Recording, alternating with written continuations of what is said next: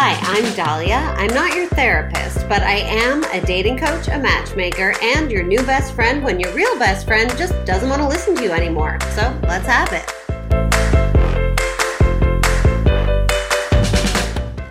Hello, we are here. As you can see from how long this episode is not, we're doing a little short one, kind of taking a breather. Want to give you guys some space, some time, want to give myself some space, some time. Um, it is the Jewish holiday of Passover. First night is tonight. Passover, not to dwell too much on this because I'm not super religious, but I do like the story behind things, is the story of freedom and emancipating ourselves from whatever is keeping us enslaved, which is kind of ironic because we're all technically trapped inside our houses right now.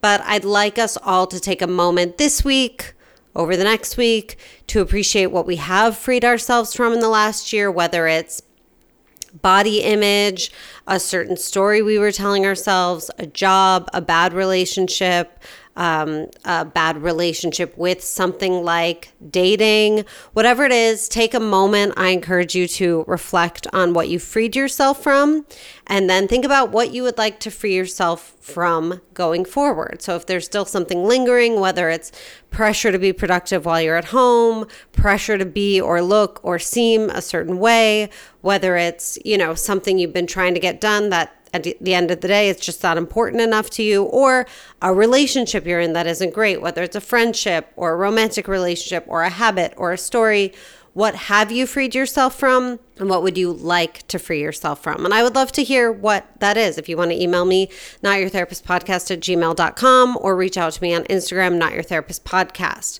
I will also be taking your questions over the next few weeks.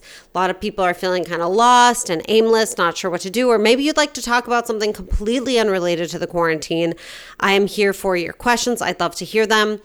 I'd also like to make a request for people who are in relationships at this time. If anyone is in a relationship during this quarantine, whether you are quarantining with that person or not, and there are various reasons for both, I would love to have you on the show. I've had a lot of people who are kind of figuring out how to date during this time. I'd love to have some people who are quarantining or not with a significant other and how that is going. I'll share a little bit about my own experience. I did talk about it some last week, but I felt like I brushed over it a bit, kind of saying, like, everything's great, we're fine, we have a schedule.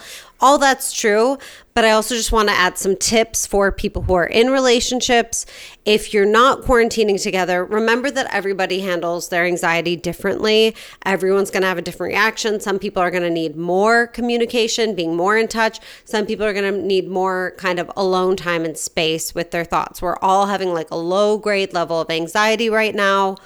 It's great to reach out. It's also great to give yourself and your partner space. I also think if you are living with or quarantining with your partner, it's important to remember there too that people handle anxiety differently. So, for instance, I need constant attention and affection. My fiance needs a little bit more space and time to do his own thing. That's why I'm fine with him playing video games or, you know, I take time to read by myself. Uh, I try not to be like, but we need to spend this time together because obviously we have unlimited time together. But also, the time we spend together, I want it to be nice and thoughtful and intentional and not just time spent because we're in the same room and I can't handle myself. I like our time together to be our walks or our dinner time or whatever it is, but also to remember we both need time to ourselves. And especially if you're living in an apartment, as I am, you kind of have to navigate that and how each person can have space and time. And if your instincts, like mine, are a little needier, you might think about okay, how can I answer this need for myself? How can I make myself feel better and calm my own anxiety? And if your needs are more space, take that for yourself, make sure you're taking care of yourself, and then ask yourself, okay, but what might my partner need? Where could I challenge myself a little to give them what they need as well as what I need? But keep in mind that when you give yourself what you need, you're also giving your partner what they need because you're taking care of your own needs. That was confusing, but true. And I would say in general, too, I was talking to another friend who's in a relationship. They're married. And she was like, we're just being really patient and kind with each other. And I think that is important too is like, yeah, they might forget to pick up their dishes, or they might not feel like making dinner, or they might snap at you, or you might snap at them. And we all need to be really patient with ourselves and each other and kind and just know probably most people, for whatever reason, are not at their best, best, best self right now. And that's okay. And this is something we can also take into non quarantine time, which is just always remembering the context of life and of people and that someone may be going through something or handling something in a different way than we do and that's okay. They don't have to handle it the way we do. If they're an emotional eater let them like you know it's nice to have an idea an eye on each other's health but it's also nice to just give each other space treat each other like humans be patient be kind with anyone in your space not just romantic relationships but know that we're all dealing with this in different ways for different reasons. All different ways to be stressed right now. We don't need to add to each other's stress. And if you do be forgiving of yourself. That's okay. And I've just been apologizing left and right. I gotta say, like, I'll get real fixated on something and snap, and then I realize I was wrong, and I am not too proud to apologize. So now is the time to soften, be gentle, be kind, be patient, etc. Um, all of that said, some statistic came out that in China, once their quarantine was over, the divorce rate skyrocketed. Now, this partially could be because some divorces were going to happen anyway, and they just weren't able to file while they were quarantined. But also, I think some people are having a hard time being together 24 um, 7 and in some cases, probably a little patience would go a long way. In other cases, yeah, people are probably figuring out they're not as compatible as they thought, and that might be a good thing. So, like I said at the beginning, let's figure out what we can free ourselves from, whether it's an idea, a relationship, a habit, a story, and move forward with that for when we are free physically again.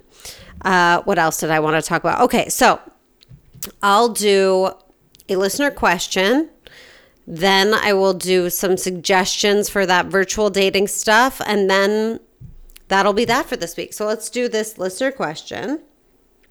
Here we go came from Instagram. Hey Dahlia, I had such a fun winter dating so many funny stories from all the characters I met. Your podcast definitely kept me going out and meeting people, so thanks. Earlier this year, I met a great guy on Hinge and we have been seeing each other ever since. Things are going well, and I'm feeling lucky to have a pandemic partner through this crazy time. Here's the thing early into the relationship, he asked to share my likes and preferences about sex, but I said I was too shy. Truth is, I have always been too shy and self conscious to tell a partner what I like in the bedroom. But I want that to change. I want to be confident and feel comfortable talking about sex, my desires, all things fun and sexy. Do you have any advice how to open up, get comfortable, and start talking about the dirty? This was a great question. I like this question because there are some fun things about quarantine, and one of them can be I'm finally going to tell my partner you know, what I like sexually or this person I'm dating. You know, it can be because we're creating this little bubble of an environment. It could actually be a safe time to talk about these things, even though it feels intimidating because you're locked in with this person. Also, I want to say if you're early dating and you're maybe trying out text sex or video sex for the first time, that can be a great way to experiment. You're not as vulnerable, you're not in real life. You can kind of text someone what you're into and then leave it there and and walk away. So that can be fun. So I told this person, first of all, there are a bunch of great books that can get you started kind of getting comfortable with your own sexuality, figuring out what you like, and also figuring out how to talk about it. We've talked about one of them on this show before, which is called Come As You Are. There's another one that is called Because It Feels Good. That's a great book for getting to know your body and how to talk about it. And then I went on to suggest this person, you know, First of all, it's baby steps. I think it was already a good step that she told him, I'm too shy right now when he first asked about it. Now, you don't have to sit down and just like pour out everything you've ever wanted to try in one mouthful. You can if that's easier for you. But if it's just, um, I'd like to try this one little thing, or while you're having sex, bringing up this one little thing, baby steps. And once you see that he didn't freak out or get weirded out after the one little thing, you'll go on to the next thing. I'm also a big fan, as we know, of having these kind of harder conversations when we don't have to sit across from each other and stare. So maybe go for a walk. Maybe go for a walk with a thermos of wine, as I love to do, or a cocktail. Maybe go for a drive. I'm a big fan of being able to kind of look at something else and look straight ahead and say, Have you ever thought about, um, I'd like to try this.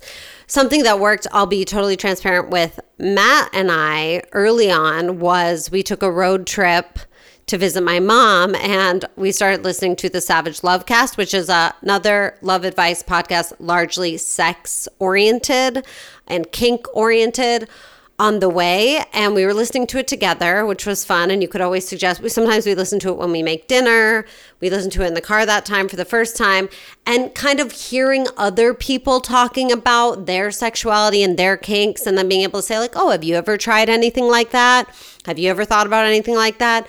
Are you interested? What are some of your kinks? Like hearing other people talk about it kind of normalizes it in a way i think and makes it less scary especially because like they feature a lot of really extreme kinks, and most people have somewhat more vanilla tendencies. So it can actually make you feel like, oh, that thing I want to try is like, quote, normal or not that uncommon or n- not as bad as, not bad, but someone who wants to wear a diaper. Not that there's anything wrong with that, but that makes me feel like I can probably talk about mine if this person can talk with their partner about theirs. And the more you can get comfortable talking with your partner about sex and kink. And I will say a glass of wine helps. If you're a pot smoker, that probably helps too. Just whatever to get yourself into the most relaxed state possible. And then just try little by little. And as Dan always says on his podcast, you tell a person one thing about yourself, you learn a lot about them. So if you tell them, you know, I've had this fantasy about being tied up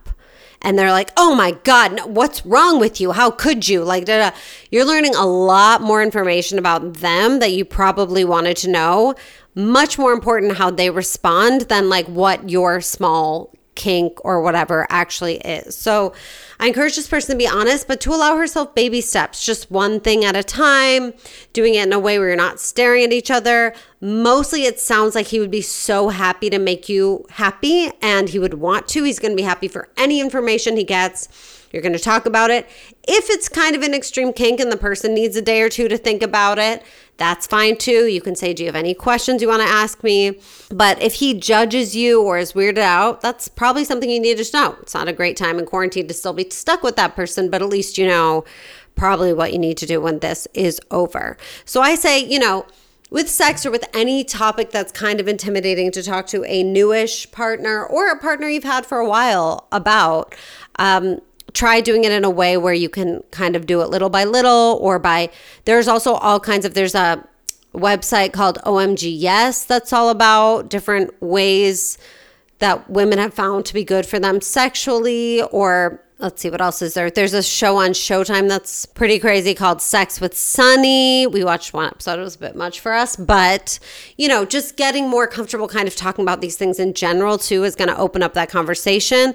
Sometimes I'll bring it up things up while we're making dinner. Like it's almost like it seems unrelated, but I heard once that when you're lying down is actually when you're most vulnerable, and I think some people are like, "Oh, let's have this conversation right after we had sex." or when we're lying in bed at night. And it's like that can actually feel very vulnerable. And I feel like whenever I want to bring something up after sex, I'm like, I don't need to critique the performance that just happened. You know, I don't need to give notes right away. I can enjoy what happened. And then if there's something I want to add to it or take away from it, probably better when we've both kind of recovered from that post sex afterglow thing where you're kind of still pretty vulnerable and emotional. And then we can talk about it when we're having a glass of wine, making dinner, driving in the car, going for a walk, whatever it is. So get yourself into a relaxed state and then just, you know, the hardest part is starting. just starting those words coming out of your mouth. After that, it gets a lot easier. And usually you will be pleasantly surprised by your partner's reaction, but they want to know just as much as you want to tell them. So they want to know, they want to make it good for you. Okay. I hope that was helpful. The other thing I want to remind you is if you're interested in being in this virtual dating blind date database, that is LJ Matchmaking. You can reach out to them on Instagram. You can reach out to me to connect you. And then I had a client who had an amazing virtual date. It was their second date with this person. They both decided to bring ideas for what they could do to make it a little more interesting than just sitting and talking to each other. So he brought a list of ideas, which I love. I'll read you the list now. It is alcohol tasting, finding a movie they could watch together with a good drinking game, listening and comparing their favorite music on Spotify, iTunes, Apple Music, uh, going for a walk while on the phone. So it doesn't have to be FaceTime. You don't have to be staring at each other. Go for a walk, talk about what you're seeing. Uh, doing a scavenger hunt in their respective bedrooms, which I guess they tried to do, but it didn't really work because she didn't have the first thing. So they ended up just showing each other random stuff in their room for like three hours. Dinner, lunch date which they might be trying to do by going to a drive in movie. I thought this was so cute. Two people go to a drive in movie, have dinner in their cars, and they're across from each other in their cars so they can talk through the window while they're enjoying the movie. That's cute. And then there are all kinds of virtual tours of art museums, zoos, libraries. There's so many ways to be creative right now with these dates. It does not just have to be sitting staring at each other. You could be like, let's cook this recipe at the same time together and compare. Let's order food for each other. Yeah, let's listen to music. Let's do these 100 first date questions that you can find online. There's all kinds of ways to actually get to know someone better. And while, yes, the divorce rate may go up, I also think the start of some really beautiful relationships will happen. I think this is a beautiful opportunity for a foundation to be built that isn't just superficial or physical, that when we're forced to just sit and get to know each other, um, it can be a really beautiful thing. We might have conversations that are deeper sooner than we normally would because what else are we going to do? And I think there's also something about being able to be in your bedroom, lounging, sitting on your bed, being surrounded by stuff you're comfortable with and familiar with that makes you happy, having a drink, not having to kind of be in this performative mode of the date, but a much more relaxed. And if the phone makes you more comfortable, start there. Start with phone, graduate to FaceTime. So I think let's all be creative. I'd love to hear your ideas. I'd love to hear your questions. I'd love to hear what you want me to talk about during this time. I want you to know that I'm here for all of you. I know some days it's hard and you just don't feel like doing anything, and that's totally okay. I'd encourage you on like one virtual date a week. I think that's manageable. And then you're still meeting new people, making new connections. Worst case scenario, it's like that old website, um, Chatroulette, where they where you just like find someone random to talk to it's like that you know it's like least the least that will happen is you'll have an interesting conversation with an interesting person you may never talk to again. So who cares? So be explorative on the days you feel it. And on the days you need a break, take a break and don't beat yourself up about it. And for everyone, as I said, just to be patient and kind with each other, to be honest about what you need, to respect what the other person needs, to ask them what they need and listen, really listen. What can I do? How can I make you feel better? What would be less anxiety provoking for you. And then be willing to share what you need as well. And reach out to friends and family. Now's not really the time if you're feeling, you know, lost, sad, anxious. Probably don't drink a bottle of wine and reach out to someone you're newly dating. Probably reach out to friends and family and people you love and feel supported by. That's pretty much what I have for you this week. Happy Passover to those of you who celebrate. To those of you who don't, to everyone, I would still encourage you to celebrate whatever it is that you freed yourself from this past year and to set an intention to free yourself from something going forward. Because I think we could all stand to be freeing ourselves more and more every day. You're all great. I'm here for you. If you need me, not your therapist podcast at gmail.com, not your therapist podcast on Instagram. Thank you, Josiah Thorngate, who is still editing this through this quarantine. He is such a wonderful prince. And Christine Bartolucci, Melissa Gruen, all of you for listening, rating, reviewing, and please do write me a review and rate this podcast and share it with your friends who need a little laughter, lightness, dating, romance, whatever right now. And thank you for listening, rating, reviewing, and making dating fun.